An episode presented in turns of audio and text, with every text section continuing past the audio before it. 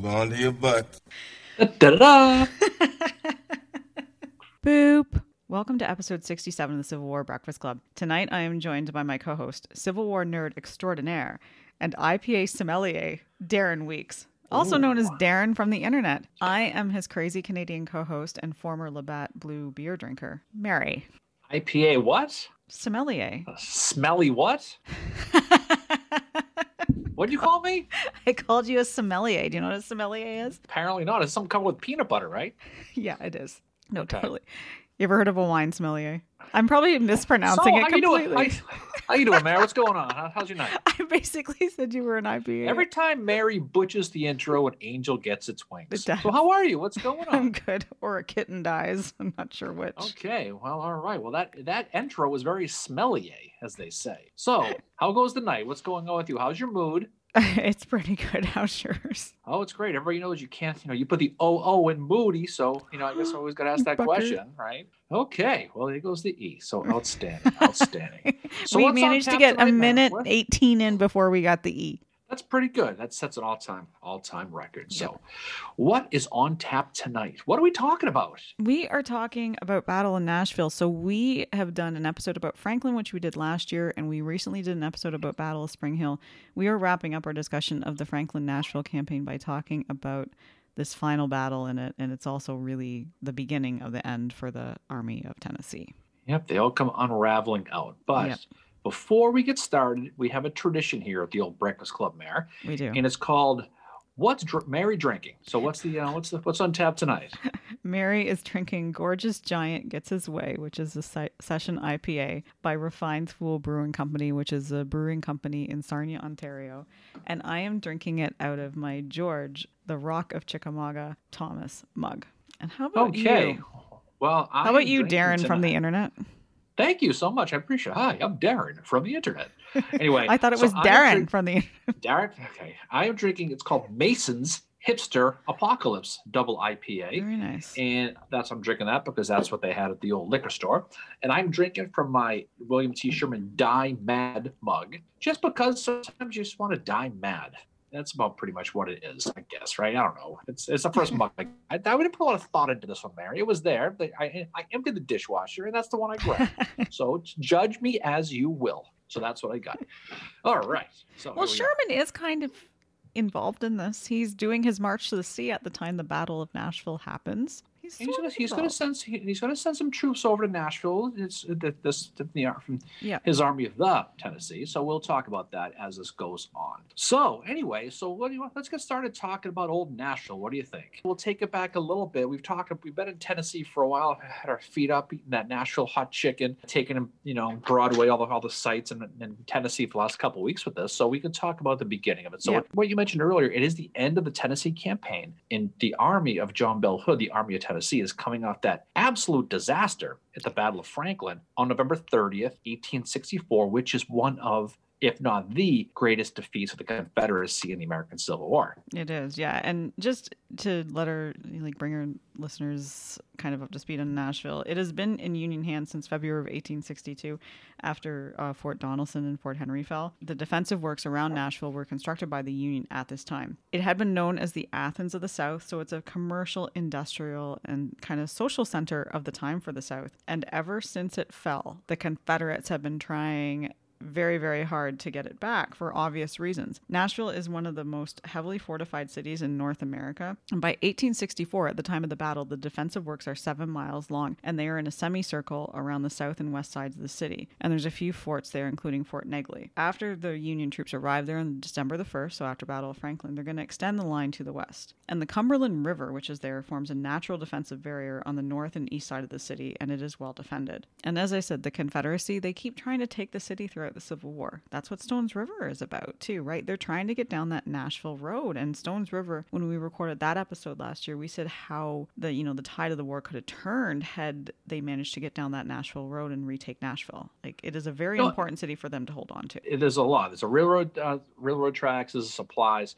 But at this time, you know, this time just of coming off of Franklin, this is really the true dark days of the Confederacy in the West. Yeah. This is this is the nadir the point. You know, even with that, I mean, Hood's army is still one of the few moving armies going. Mm-hmm. You know, Robert E. Lee is pinned down around Petersburg, and his his army's still going. But again, this was this was when the South felt that for the most part all was lost, and they needed that hail mary, you know, to change that course of the war. At this point, everything was going bad. So, you know, we're not going to go into detail about John Bell Hood again, the whole history with him. You know, needless to say, he's installed as commander of the Army of Tennessee in Atlanta, replacing Joseph Johnston. We've talked about this a million times now. Davis was hoping that that aggressive Hood was going to help defeat Sherman in Atlanta. We talked about not too long ago when we talked about the uh, about uh, Spring Hill.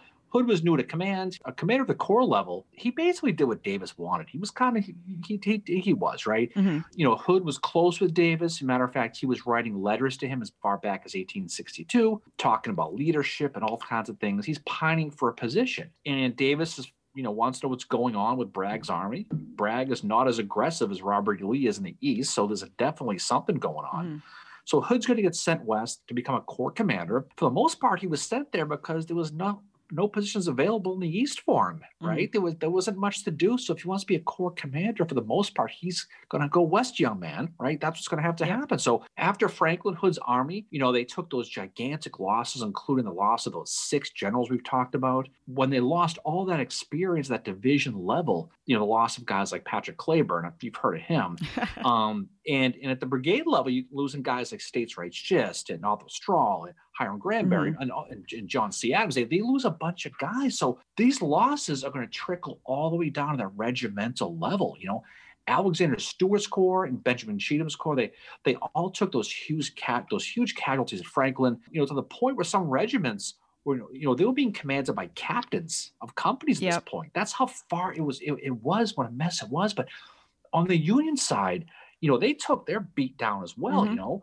The 23rd Corps, you know, he's under John Schofield and David Stanley's 4th Corps. They got bruised as well at Franklin. So, you know, George Wagner's division we talked about, they took those heavy losses and took the brunt of that Hood's advance, especially, um, you know, the hero Franklin, Emerson Opdycke, you know, you know, he, he's he's going to take those hits. He you know he helped plug that gap at Carter House. Yeah. So they all both sides. I mean, the, the- you know, the reputation is that Hood's army got beaten down, but they kind of both did. So.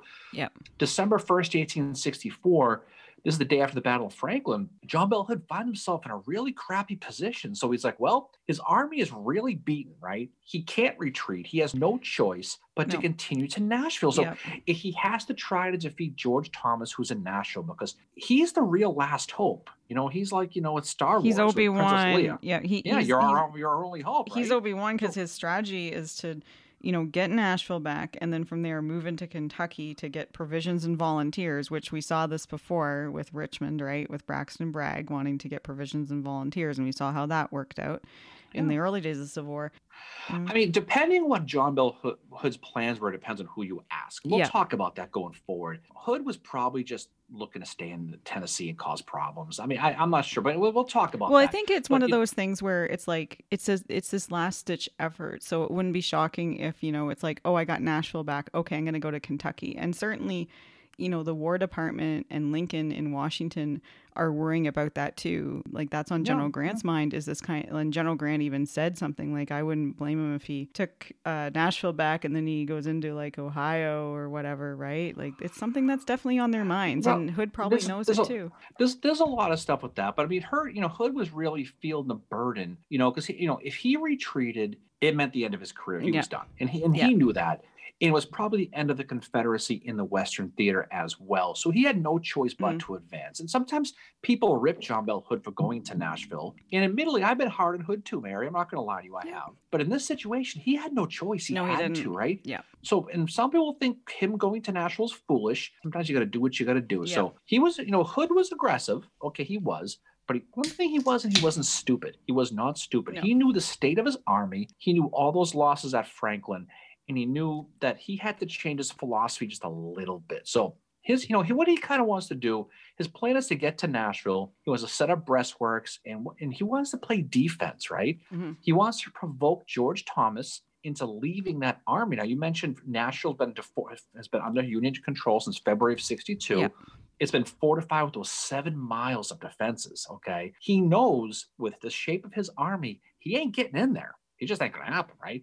He knows what he has to do is he needs to draw Thomas out of that defenses into an open field, fight him, and then try to counterattack and hopefully finish him off. Now, his plan, I mean, it was a one to million. It, it just, just was. But the problem with Hood, though, is he's banking on Thomas, who is a, I'm not going to sit there and say he's aggressive because he ain't. Right. No. He just he just isn't. He's right? methodical. I would label him as methodical. Some would lay him as like Grant labeled him as slow. I would say he's methodical and likes to think things through. I think he t- tends to think things a little too much. And I think the problem with him was if you had a really aggressive guy, if you had, Yeah. I'm not sure who you'd even have in there, but if you had someone like a union version of, of Hood in there, Yes. okay, it would make sense. So, Like he's if you had Hancock in there. Okay, if you have Hancock in there, okay.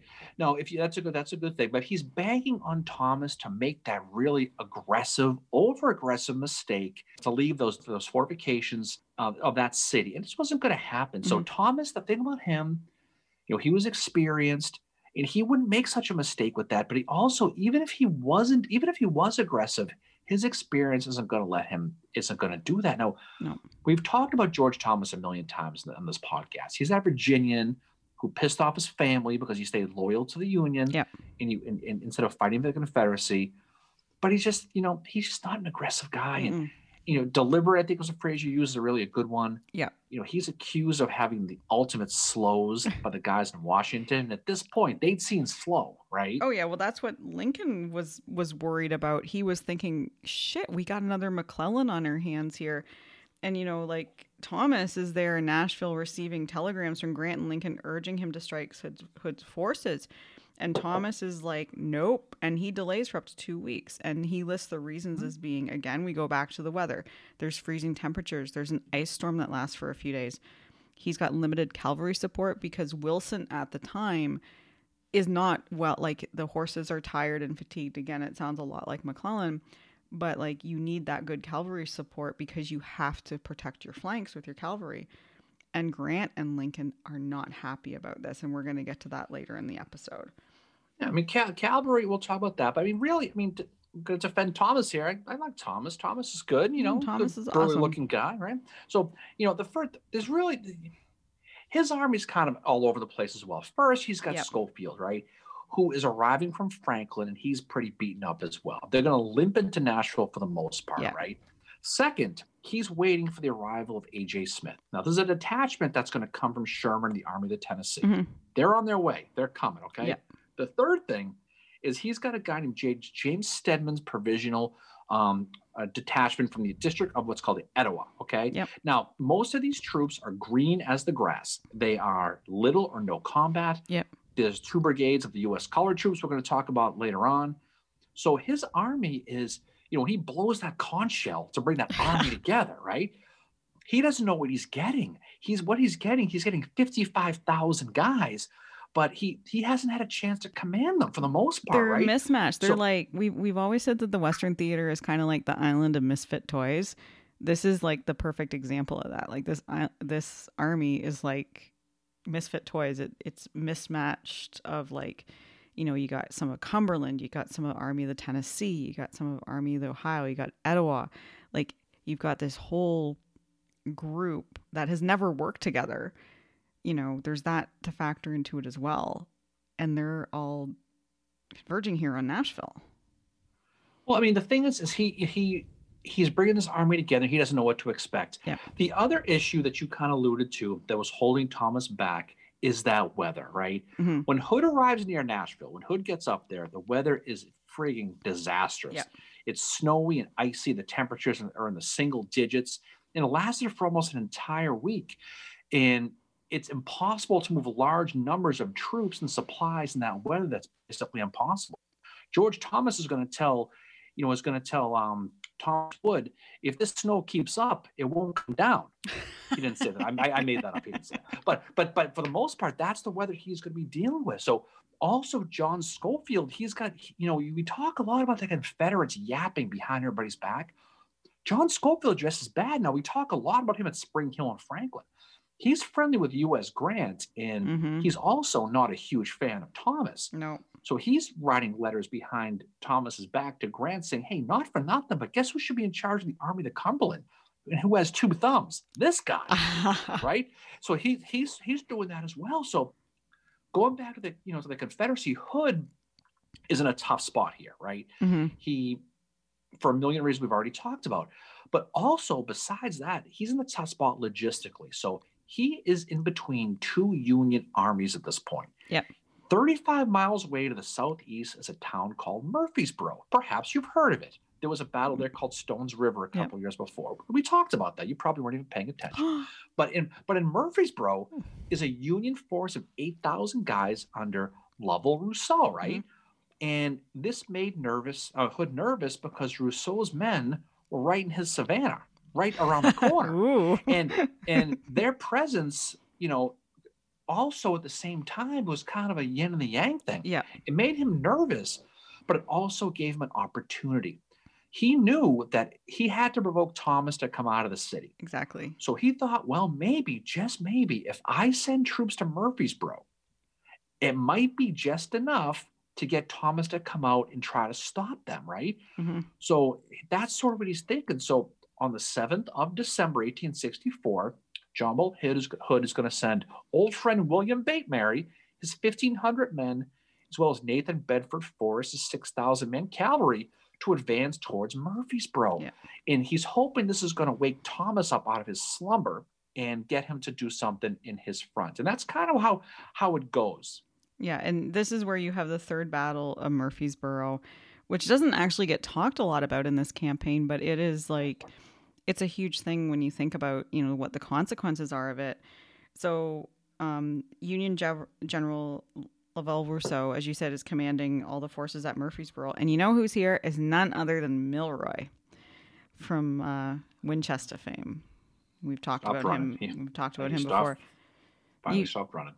Do you don't you think he has the most amazing hair in the Civil War or something like There's that? There's none better. There is none no, better. I can name one guy. Oliver Rose Howard. Well, you know Anyway. what? Rest my case. Anyway, Episode ruined.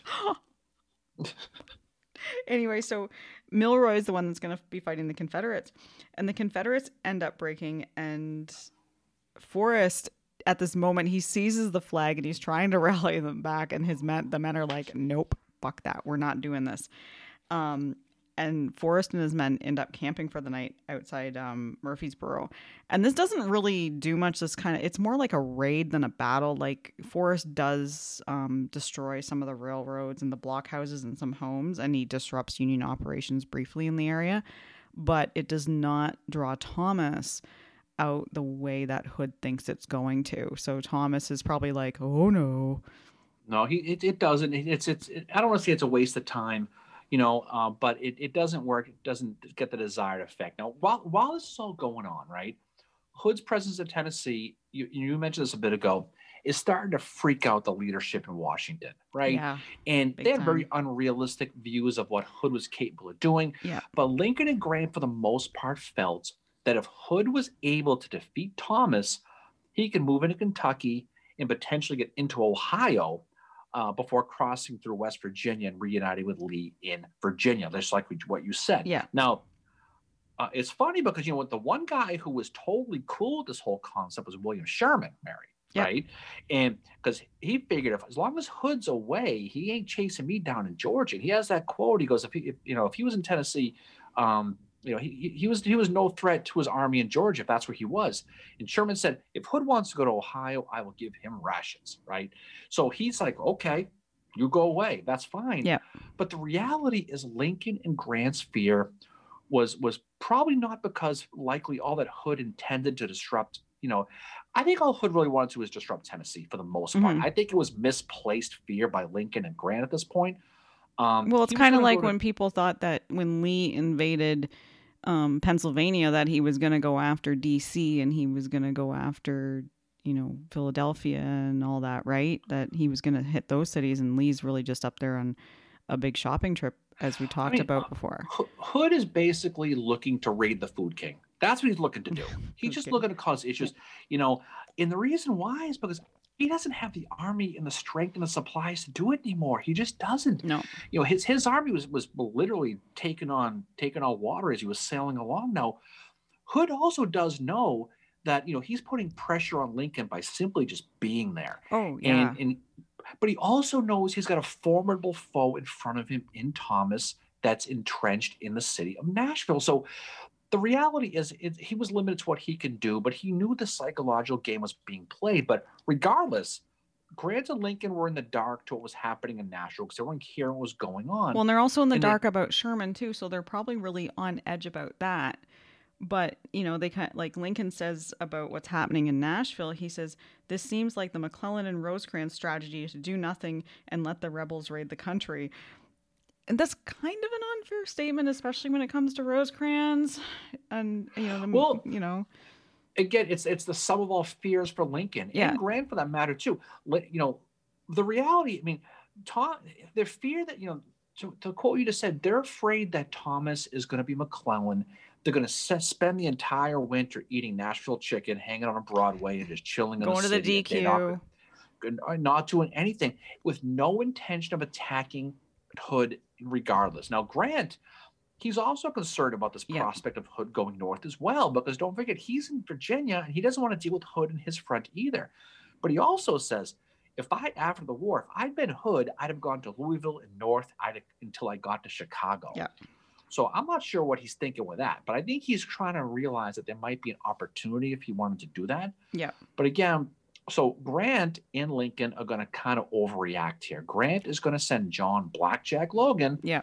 uh, to Nashville. And the whole plan is if Logan gets to Nashville and Thomas is still sitting on his rock of Chickamauga, he's going to be fired and yep. Logan's going to take control. Now Grant is also not sure what the hell Tom is what's what's going to go on with Thomas yep. and and uh, Blackjack as well. So he's thinking, shit, you know what? Nashville's pretty cool in December. I think I might go there as well. So he's going to make a plan that I'm going to Grant. I mean, I'm going to go there as well and see what the situation is.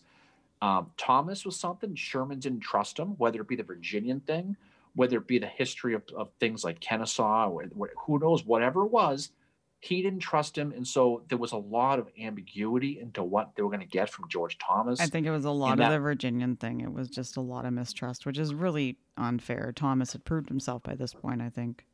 No, he was, but but fortunately for Thomas, though, he did decide to finally move in before either of them got there to Nashville, and so he did save his job just by finally doing what he was supposed to do it. By the time this Battle of Nashville, which we're going to talk about here in a little bit, is over, Logan was already in Louisville. He was right yeah. around the corner, right? And Grant was sitting at the Willard Hotel firing up his stogie in the lobby, probably. and he's preparing to jump on the train to Nashville, yeah. too. And then they both end up staying at those places because they do get word that Thomas had finally come out. But so going back to Nashville, you know, just the snow is falling, the sleet, the cold continues. Both armies are really just going to sit and stare at each other, right? Until the, they're just going to stare at each other while those conditions conditions continue to get worse. Now, Nashville, Nashville's, you know, we mentioned at the beginning of this, Nashville was a, was a strategic town. mm-hmm. Unlike Gettysburg or Sharpsburg, for example, this city has strategic value, right? It had been under Union control since February 62 when Don Carlos Buell captured the city. It was the first Confederate state capital to fall. Um, and, and, and so it was fortified, you know, with a lot of defenses, but it had those warehouses, had the river, it had the trains, it had a lot. So it was a strategic point. So at this point, the question was, well, who's going to blink first here? Is it going to be Thomas or is Hood finally going to do something mm-hmm. to push the end the stalemate? Because they literally just stared at each other. Yeah, yeah. They, and so it's finally on December the fifteenth that Thomas is going to launch a, de- a demonstration on the Confederate right across the Nashville and Chattanooga Railroad. And as we said, this is like a very pieced together army that has never fought together. Um, and this is meant to distract Hood and possibly have him send men over that way because the main assault is going to be on a cluster of Confederate redoubts on the Confederate left. Hmm. Right, but just remember before we get there, we got to talk about the boats, though. Oh yes, we do. Okay? The Navy is involved so, in this. So you know we got to talk about that. Everyone forgets the Navy. It's it's funny. It's like the the Navy is the redheaded stepchild. they are. So you know, so it's really when when Hood is looking to attack Nashville, his real focus first is the railroads. That's what his primary yep. goal is. He wants to play defense, like we said, but attacking the railroads is in is, is what he wants to do along that river. So what he's going to do is going to set up two batteries on the Cumberland River to fire at Union steamers on the on the river. Now, December second, Hood's batteries are going to capture a pair of Union supply ships that carried horses and mules for the most part, as well as other supplies that Thomas needed. So the beginning of the Battle of Nashville, Nashville really involved the Navy, which we said before, no one ever really thinks No. December 3rd, the Navy responds finally under the command of uh, a guy named Leroy Jenkins Fitch. Just Leroy Fitch, but throw it in there. And he's going to use four ships to recapture those two lost supply ships that carried the mules and the horses. Fitch is going to use our old friend, the Carondelet. Remember Yep, that from back in the day, right? Yep. As well as the Fair Play. And and they're going to be joined, well, since it's from the holidays, they're going to be joined by a boat called the Moose and the Reindeer. So they're going to make sure they get involved too. So it is Christmas time. Oh, the Mary, so you get Moose, how Canadian. And the reindeer. So anyway, December 4th, right around midnight, the Carondelet is going to open fire on, on those two rebel batteries and on both sides of the river, as well as some dismounted cavalry, Mhm. right? So by three o'clock in the morning, right around call me maybe time, they they had reca- they had recaptured those two Union supply ships those Confederates had had had. Yep. Now there was the Confederates were literally unloading the supplies at this time. The horse and the mules had already been unloaded, were long gone at this point, now belonged to the Confederacy. But more importantly, those Union ships did take out those rebel batteries. So Thomas Yep. began to realize that, you know, he he he now is the time to attack. He he has his opportunity now. So he Yep. formulates that game plan. So you know, you had mentioned a second ago, his plan was to was to feign a diversionary attack on that Confederate right who was entrenched, hoping was going to draw troops Yep. from the rebel left, which was his primary intentional goal. His real attack was on the Confederate left, but just like so many battles we see, you want to feign one side, rope a dope, and hit him with the other. So Yep. on that Union left, um, the side that would create that diversion uh, was placed troops of James Stedman's Department of the Etowah. Now, these troops we mentioned before were as green as Mary's face on a Saturday morning. Okay, they were they were that green, and they were also had never seen battle before, literally and figuratively. They had it. Now, also under Stedman's control would be those two brigades of those U.S. colored troops, the USCT. We're Yeah. going to talk about now. The primary attack we mentioned was on the Confederate left, would be led by John Schofield's 23rd Corps, and and they would basically try to drive in Hood's left flank. So, Yeah. first thing Thomas is going to do, this is this is heading into the battle.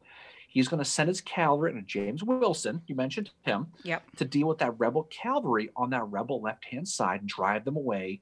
Um, who was under command of James Chalmers? Why? Because Forrest didn't get back from Murfreesboro No.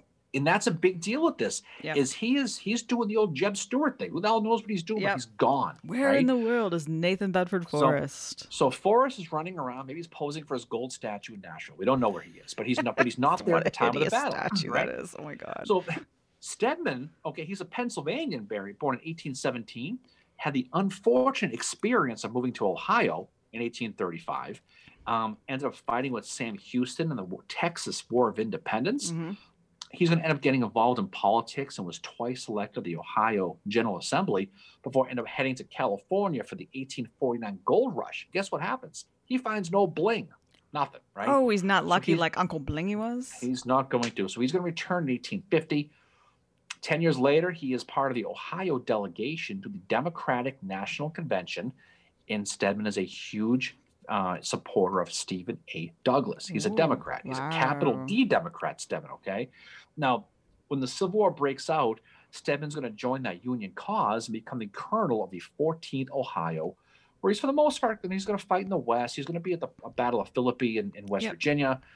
Um, his 14 is going to fight at uh, Mill Springs with Thomas. Okay, he'll fight at the Siege of Corinth. He's also going to be um, end up being a brigadier general finally uh, in that army of the Ohio. Now, if you remember, he's the one who helped General Rousseau at Perryville, Mary, by Yep. reinforcing his troops. Yep. Um, and he got those major props by Don Carlos Buell. And as I mentioned before, he is a Democrat. And the irony um, of commanding black troops is not missed on him, by the way. No. He says, and I quote Mary, I wonder what my Democratic friends would think of me if they knew I was fighting with N word troops. That's the exact quote he said. Okay. Wow. So he was no he was no abolitionist. Okay. Now, the primary first day of the Battle of Nashville starts on December uh, 15th. Yep. The night before, December 14th, around 9 p.m. Okay, the colonel of the 1st Colored Brigade, a guy named Colonel Thomas Jefferson Morgan, Mary, comes to Stedman's headquarters. And just like Robert Gould Shaw, okay, in glory, he requests his 1st Colored Brigade to, to lead the attack. Yep. Just like in the movie. Wow. Exactly the same deal, okay? Now, Morgan um, gets the okay from Stedman, and he's going to scout the road positions. He said the distant campfires look like fireflies. That was a quote he said, right? And what he didn't see, though, was the four batteries and the cannon that were on the spur where he was going to advance to. And that, that's going to come back and haunt him later. So on December 15th at 4 o'clock in the morning, these soldiers of the USCT were each, each issued 100 rounds and two days rations, okay? And the ground was foggy. It was early in the morning, so they didn't really get started until 8 o'clock in the morning this first USCT brigade under Morgan, he's got three regiments. Okay, he's got the 14th under Henry Corbin, which is going to be in the lead, the 17th under William Shafter, and the 44th commanded by Major Lewis Joy. Okay, so he's got three regiments he's going to lead with. Now, remember, this attack is a diversion. Yeah. This isn't the real attack. Okay, they're going to be supported by a traditional brigade under a guy named Charles Grosvenor. Okay, Mhm. who commanded the third brigade under Charles Cruft his provisional division, guys from Ohio and Indiana for the most part. Now, it's important to remember again, this is a diversionary attack. This is not this is this is the appetizer. This is not the meat potatoes of this Yeah. battle, okay?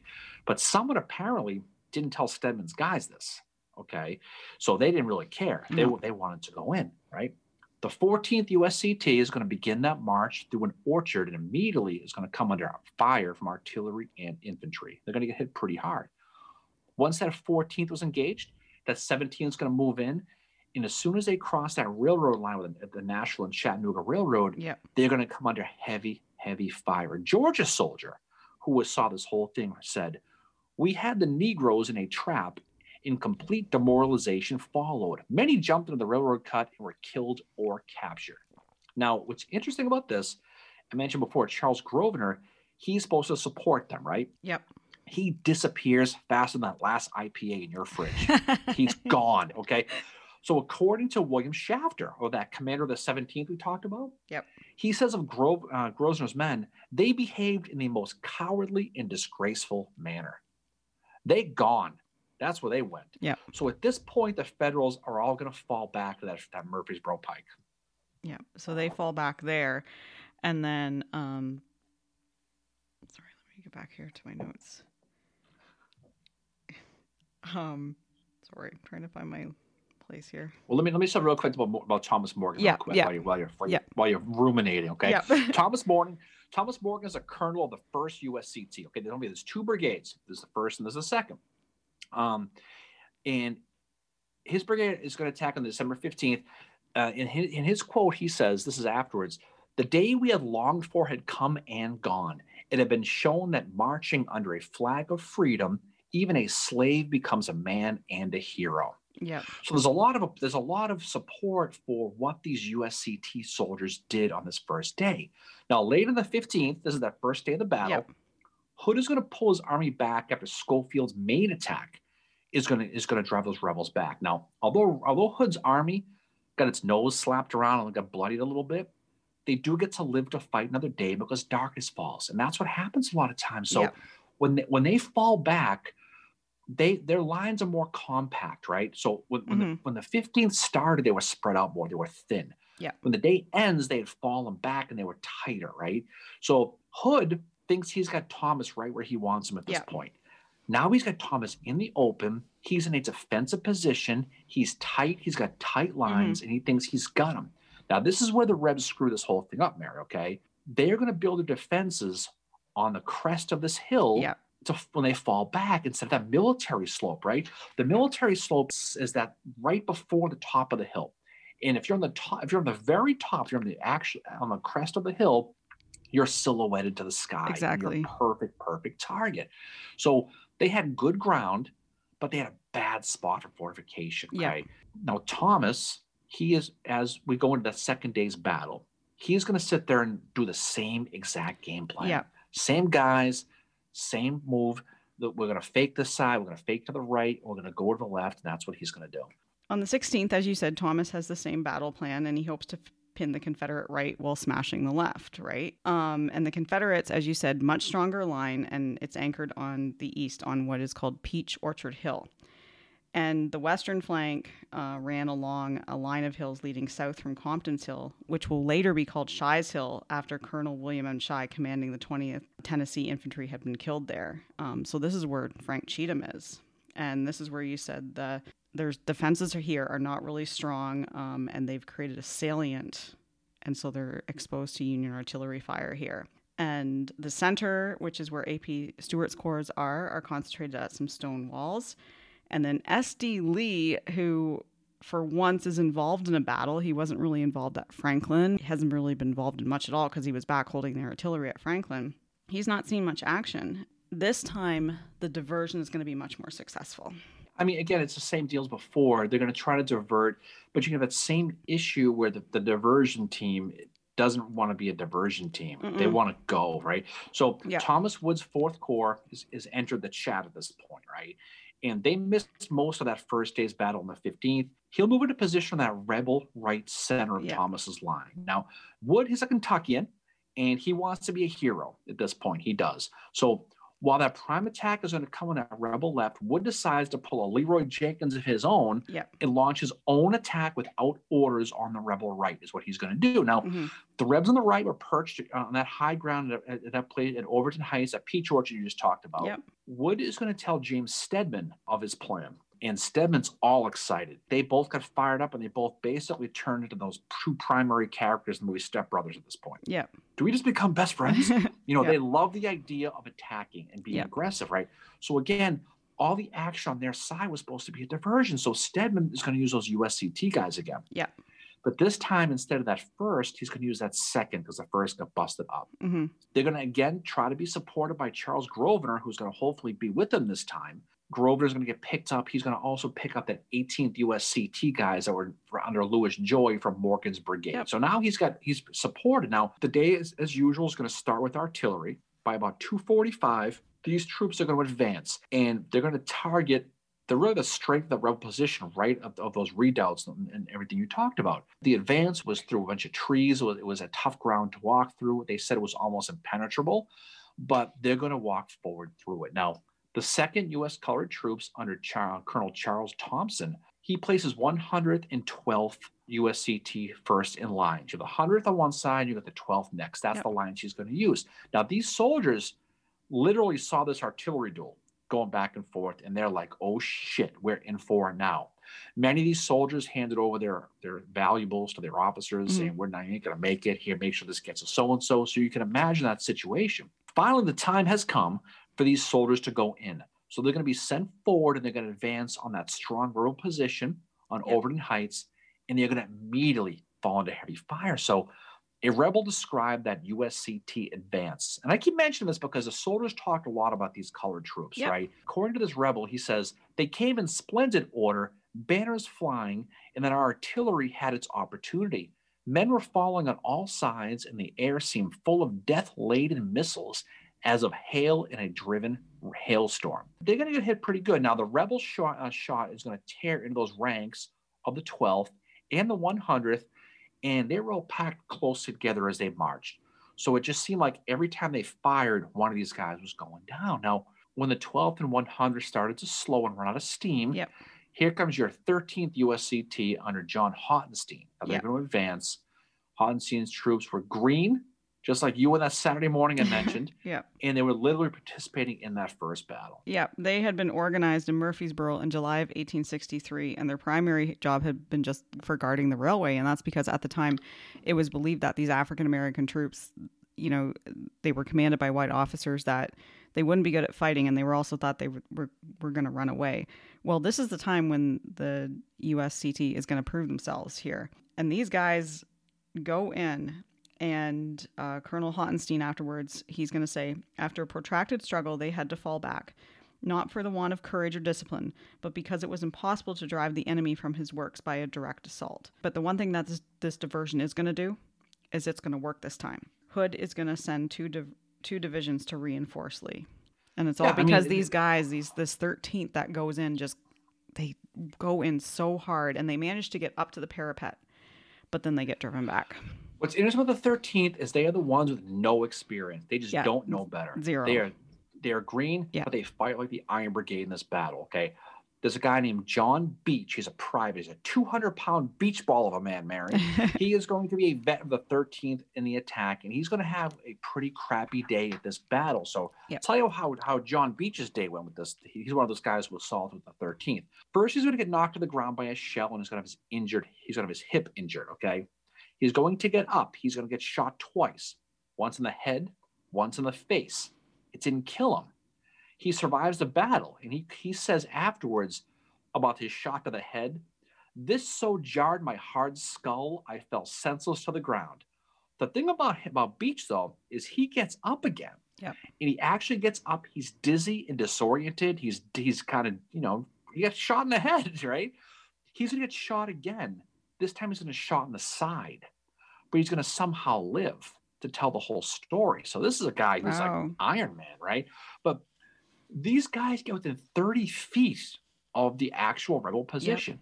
Th- They are going to lose their regimental flag, which is going to be a big deal. But of all the regiments who fought at this battle, they were the ones who, I don't know if you want to call it just too dumb and inexperienced to know any better, but they, they, you know, they did it. They, they really, they caused havoc. I think they Uh, felt uh, like they had know. something to prove after, you know, kind of their reputation, what it's like, and and just it's like, okay, yeah, we never fought and we've just been doing railway duty, but Jesus, let's just go get them, you know. And at this point in the Civil War, you got to remember, like, they know why it's being fought, and and Oh, I think the- that really yeah. factors into it. Like these guys are passionate about it. Right. I think I think it goes back to the fact they were just so excited to you know to finally to finally get into it. Yeah. Right. The, though though this you know though those attack was just a diversion, it ended up being a bloodbath. Right for Mhm. these for these troops. Yeah. I mean the USCT. You know the hundredth regiment, the hundredth regiment lost 121 guys. The 12th lost 114. The 13th you mentioned had those green troops. They lost the most by far. They lose 221 guys. 40 percent. total forty percent. Forty percent of the USCT guys got got casualties in this in this battle. And Look again, who learned remember, how to do math. yeah, exactly. But this was a diversion. This wasn't even a real fight. So this goes to show, you know, uh, you know, we've talked a lot about this. The real attack was going on on the rebel left, but Yeah. all the action was on the rebel with this. Yeah. On the rebel left, the area of Thomas's main attack, those rebels ended up just completely collapsing. Once that Union cavalry finally gets behind them and, Mhm. and surrounds them and sweeps and gets into their savannah, they're they're done. They have no chance, right? So once that happens, that rebel line is going to completely collapse, including those troops on that rebel right who've been fighting these USCT Yeah. guys. The USCT guys, when they see them retreating, the rebels retreating, they get back and the battles are chasing after them. They do. They yep. chase them for a mile. They chase these guys. Yeah, and right. The one guy to mention though here is John McArthur. Um, he's fighting here, and he's one of Smith's division commanders, and he's actually one of these ones over at Shy's Hill that recognizes that as the sun is going down really quickly, that Hood is in a position to either strengthen the next day, which he'd done the day before, or retreat. So at 3:30 p.m., McArthur sends word to Smith and Thomas that unless they say otherwise, he is going to attack Shy's Hill. And he's like, "I'm going to do this in five minutes." So of course he's going to do it anyway, right? Because the message is going to take f- more than five minutes to get to them. So he attacks, and his three brigades charge up the hill, and this threatens to sweep Hood's whole army. And this is what starts causing this this retreat. So McArthur is definitely another MVP of this battle. The Confederates who are defending Peach Orchard Hill, they repulse like four Union attacks, but then they can't spare the Union re- they can't spare the reinforcements, and this is where kind of the diversion is happening. And Hood eventually just has to say, "Vacate the dance floor. We're done." It's it's true. I mean, it, it, exactly. Now, I just want to go back to those USCT guys real quick Mhm. because this is this is an important. We haven't talked a lot about them, No, but this is they they they earned a lot of respect for a lot of guys. On Charles Thompson, the commander of that second USCT, that full brigade, you know, he said after the Battle of Nashville, the issue is settled. Negro soldiers will fight. Yeah. Right now, this was big. This was big news. Sergeant Major Dan Atwood of the 100th USCT, he writes, "It was the first time in the history of the Army of the Cumberland that the blood of black and white men flowed freely together for one common cause of a country's freedom." Now, after the battle, a member of the 100th USCT, now he's going to say those Rebs under Hood were the worst whipped army that has ever been in this part of the United States. So now not only are they getting good at fighting, they're getting a little bravado too, right? So Yeah. they're kind of taking, they're kind of, you know, growing in, into that army now. Now, after two days of Nashville, John Bell Hood's army of Tennessee was completely routed, right? They were they were done Yeah.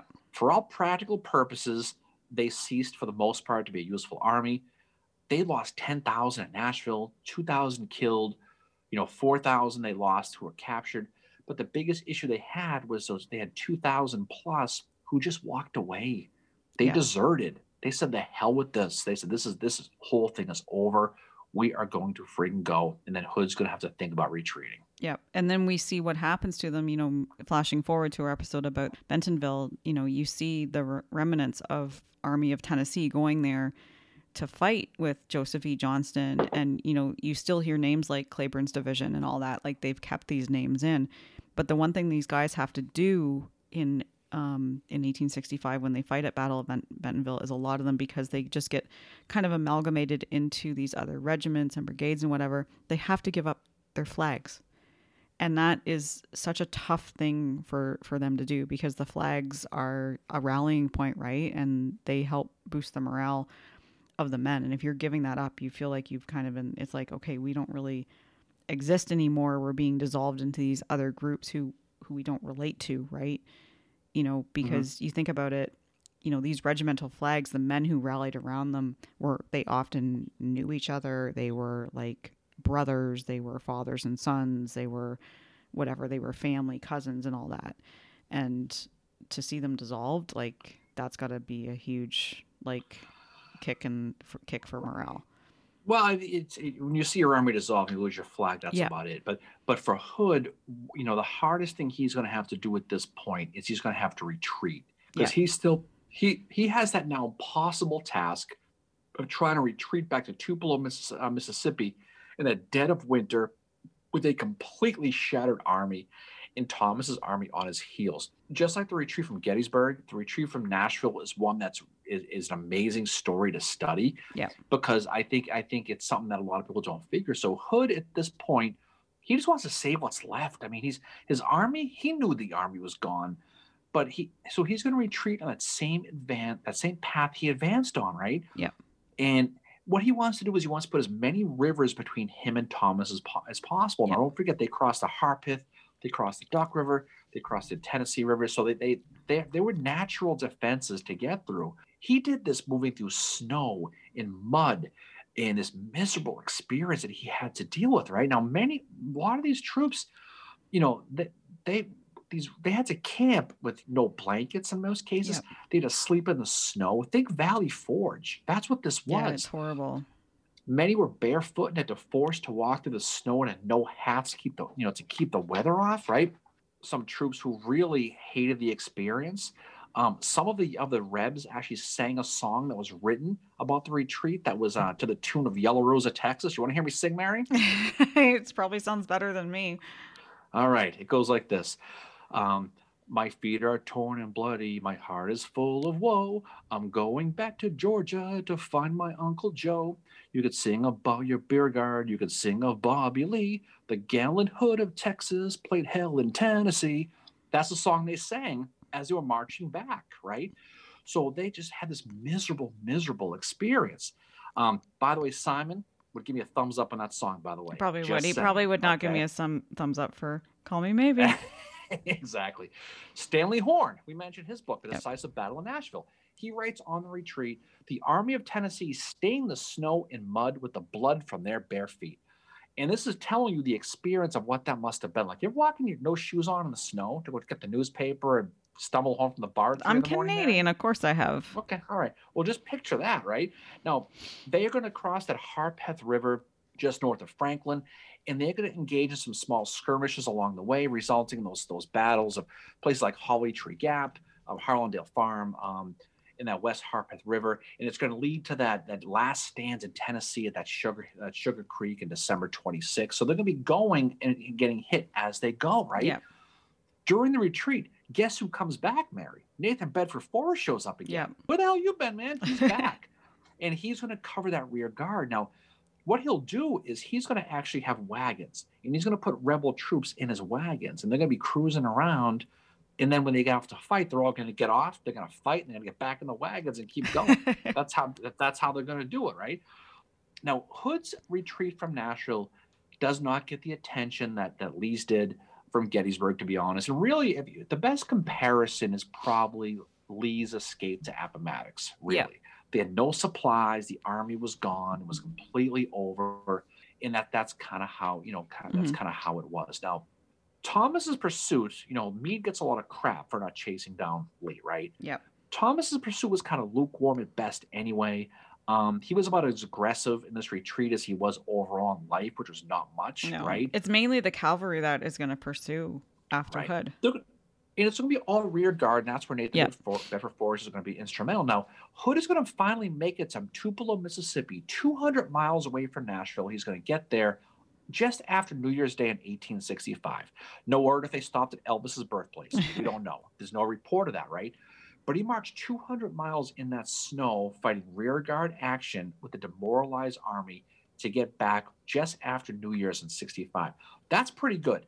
Now, once they get to Tupelo, who's waiting for them there is Pierre Gustave Toutant Beauregard. Yep.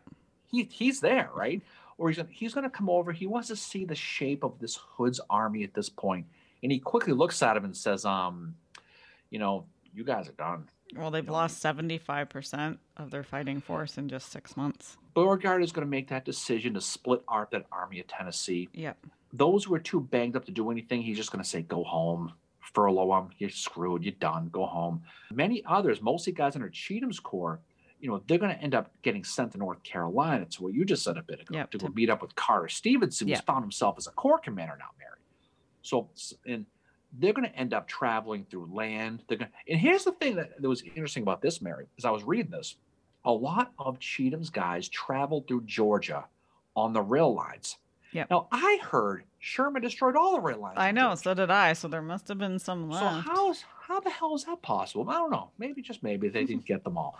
But I just thought it was funny. But you know, once that army gets sent up, that army of Tennessee for the most part is gone. John Bell Hood is going to resign his commands on January 13th, 1865. Those battles of Franklin and battles of Nashville just finished him. I mean, he was teetering anyway. Yeah. These things finished him off. He never took field command again after that. You know, after the war, his his post-war story is actually kind of sad. It is, it yeah, is. yeah, it is. He'll be a civilian again. He struggled with those injuries mm-hmm. mentally and physically. He sustained in battle. I mean, don't forget, he, he had his arm ripped up at Gettysburg. He lost that leg at Chickamauga. I mean, he he you know, you said this a million times. He sacrificed his body in the altar of the Confederacy. Yes, time, he expected right? his troops to do the exact same you know, thing.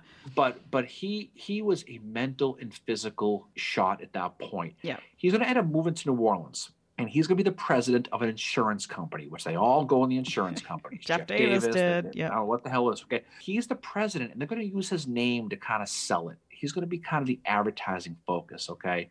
1868, he's going to get married to a woman named Anna Henson. And they proceed to guess have how many kids, Mary? 11 kids they have. Oh okay? my God. Including, including three sets of twins. I thought his body had fallen apart. At least something worked. Apparently you know? not.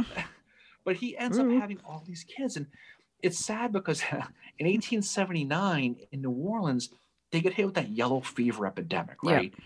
And it's gonna it's gonna destroy his insurance business. August of 79, um, yellow fever is going to strike down, is, is going to get him. It's going to take his wife. It's going to get his oldest daughter. Okay.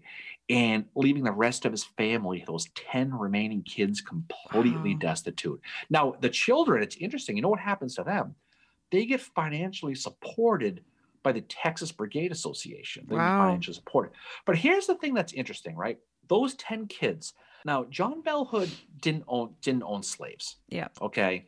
He, but he fought for an institution of slavery, and you can argue about that. And God knows there are people on Twitter who'll fight you on that. We all know that. Oh, okay? big time. But his ten kids, you know what happens to them? They get adopted by seven different families, and they get spread throughout the country, from Louisiana to New York. Oh wow! And I always thought that I always thought that was irony that a guy who fought for slavery, who watched families separated, after he died, his kids got separated. Yeah, I know it. I know it's just probably just some, whatever, but that just kind of goes to show that life sometimes imitates art. Yeah. And for John Bell Hood, this is a guy who literally gave everything he had for whatever cause he believed in. Yeah. And he was a mental and physical wreck by the end. He ends up dying of disease after he finally has a wife, has a has a family, has a business, and it all gets taken away from him. Yeah. He survives all that war just to have to see everything taken away the way he did. I always thought that was savage. Yeah, it's a sad story. His is one of the sadder stories in the Civil War for sure. As far as as far as the you know the battle goes, um, he no matter what how you want to how you want to spin it, his army got wrecked, but he had to do it. He had no choice. Yeah. There was there was nothing he could do. Retreating was not an option. Surrendering was not an option. He had to go. He was invested. His army was invested. He yeah. had to do the best he could. Um, did he have a chance to beat Thomas and Nashville? No, he had no chance, but he had to try. Yeah. And I think for the people who say that he that it was foolish that he went into Nashville, and, and I think that if you're going to fight Nat Franklin, you have to fight Nashville. It's one of the other. Oh, he had no it's choice. He had no choice but to keep to going. Go. And I think he knew he was going to be fucking with Lincoln and Grant's minds as well by mm-hmm. by by doing that, you know, and just to kind of get in their heads about what he could be doing. Be it, oh, is he going to go to Ohio? Geez, if he gets to Ohio, he's probably going to link up with with General Lee's troops, and that was, you know, that was something that was definitely in Grant and Lincoln's head at that point. And it's probably too the stress of not knowing where the hell Uncle Billy is, right? He's bouncing around in Georgia and they don't know where he is. You know. Well, you you you, you take Atlanta, you're feeling good about the election. Yeah. And next thing you know, you've got two you've got two armies. You don't know where the hell they're going to go, what yep. how it's going to go. You know, when you when you when you got a caged animal and a cornered animal, how they're going to attack. Um, I think their fears of Hood were very unreasonable, though. He wasn't going to do it. He had no chance. He, I mean, the best he was going to do was go into Tennessee and just try to rip things up and just try to cause issues up there. Nashville was his goal. If he could have got to Nashville, I think he would have stayed in Nashville. The idea of him going into Kentucky and going into Ohio with that broken army after Nashville mm-hmm. is pretty unrealistic. But again, that's how Lincoln and that's how Grant, those guys were thinking at the time. But again, they were they were going up worst case scenario for the most part, and you can't blame them. But no, I it's think the same um, thing they did with Lee when he went into Pennsylvania, right? Go off the exactly. worst case scenario. It was. I think John Bell Hood did everything he possibly could with this army. He got every blood out of that stone he possibly could. Mm-hmm. But just like many of these battles, he lacked those one division. He lacked that one more corps. Yep. He just lacked it. And I think that the, the Battle of Franklin really took his steam out of it. And you wonder how life could have been if he could have got to Nashville with a full army with those six generals, how that battle could have gone. Exactly. You would have had a you would have had a Franklin and Nashville combined battle in Nashville. But I think Franklin took a lot of the steam out of it. And I think he knew it, but he had to double on it. And I think that was that was the cause yep. of it. He just had and, to keep um, going and he, he had to get his army back. And I, think, and I think that's how it was. I think Nashville is a story that has to be told because it was the end of the line for that army. Yep. It was the end of the line of the Confederacy in the West, and it really sealed the deal for the most part. The war was over at that point. It was just counting down. It was just counting down the minutes. But I think John Bell Hood was a guy who was going to give it every last ounce that he could and he was going to make sure that no matter what happened, he wasn't going to be the reason why it fell, and he was going to fight till the end. That's exactly what he did. So you, you have to respect the effort that he did. You really do. Yeah, no, absolutely, you do.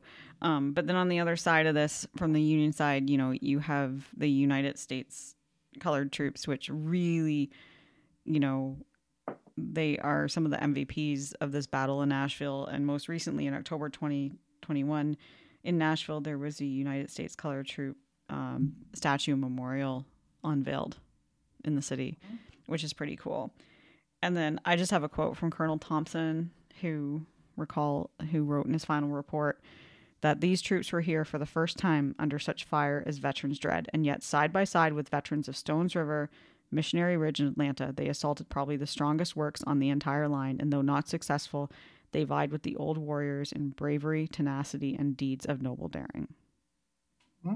So these guys definitely made a name for themselves here and you know, this is really the first time we've in you know, in all our episodes we've ever really talked about the United States colored troops before, so it's really cool that we're able to do that with this episode.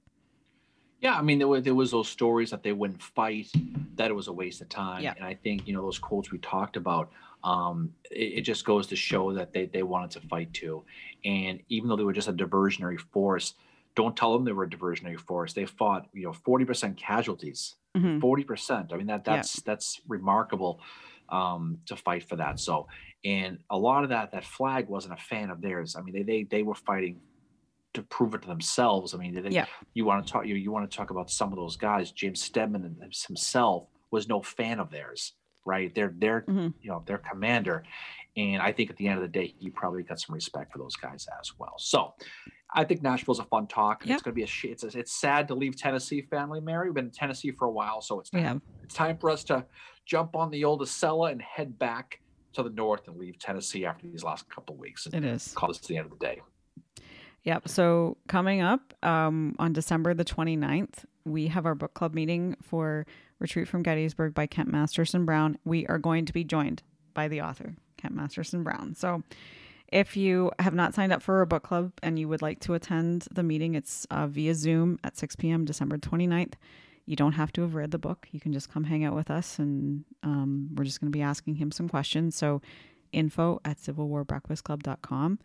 Um, we will be releasing our next episode on Sunday, December the 26th, topic to be determined.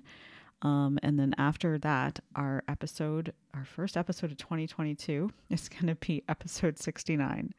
And uh, it is tentatively titled Sex in the Civil, War. Wow. Everybody wins there, Mary. We'll have a good time with that episode. Abs- Absolutely. You've got it. You've Yeah. got it. So I'm So- looking so good things coming down the horizon, coming Yeah. down the pike. So uh, looking forward to those. We had a lot of some stuff. And as we enter our third year, actually, if you think about it, of this podcast, Yep, exactly. 67 episodes in the book. Holy moly. Yeah, we are crazy. we are on our way. We're on our way. So all right. So any final words from you, Fincheru, as we head off? Well, thank you for rocking it this episode, as you always do. You always bring it, and you are a phenomenal co host to do this with, um, and everything else, and all that. And thank you to our listeners for all your support for these 67 episodes. You guys are awesome. Any final words from you?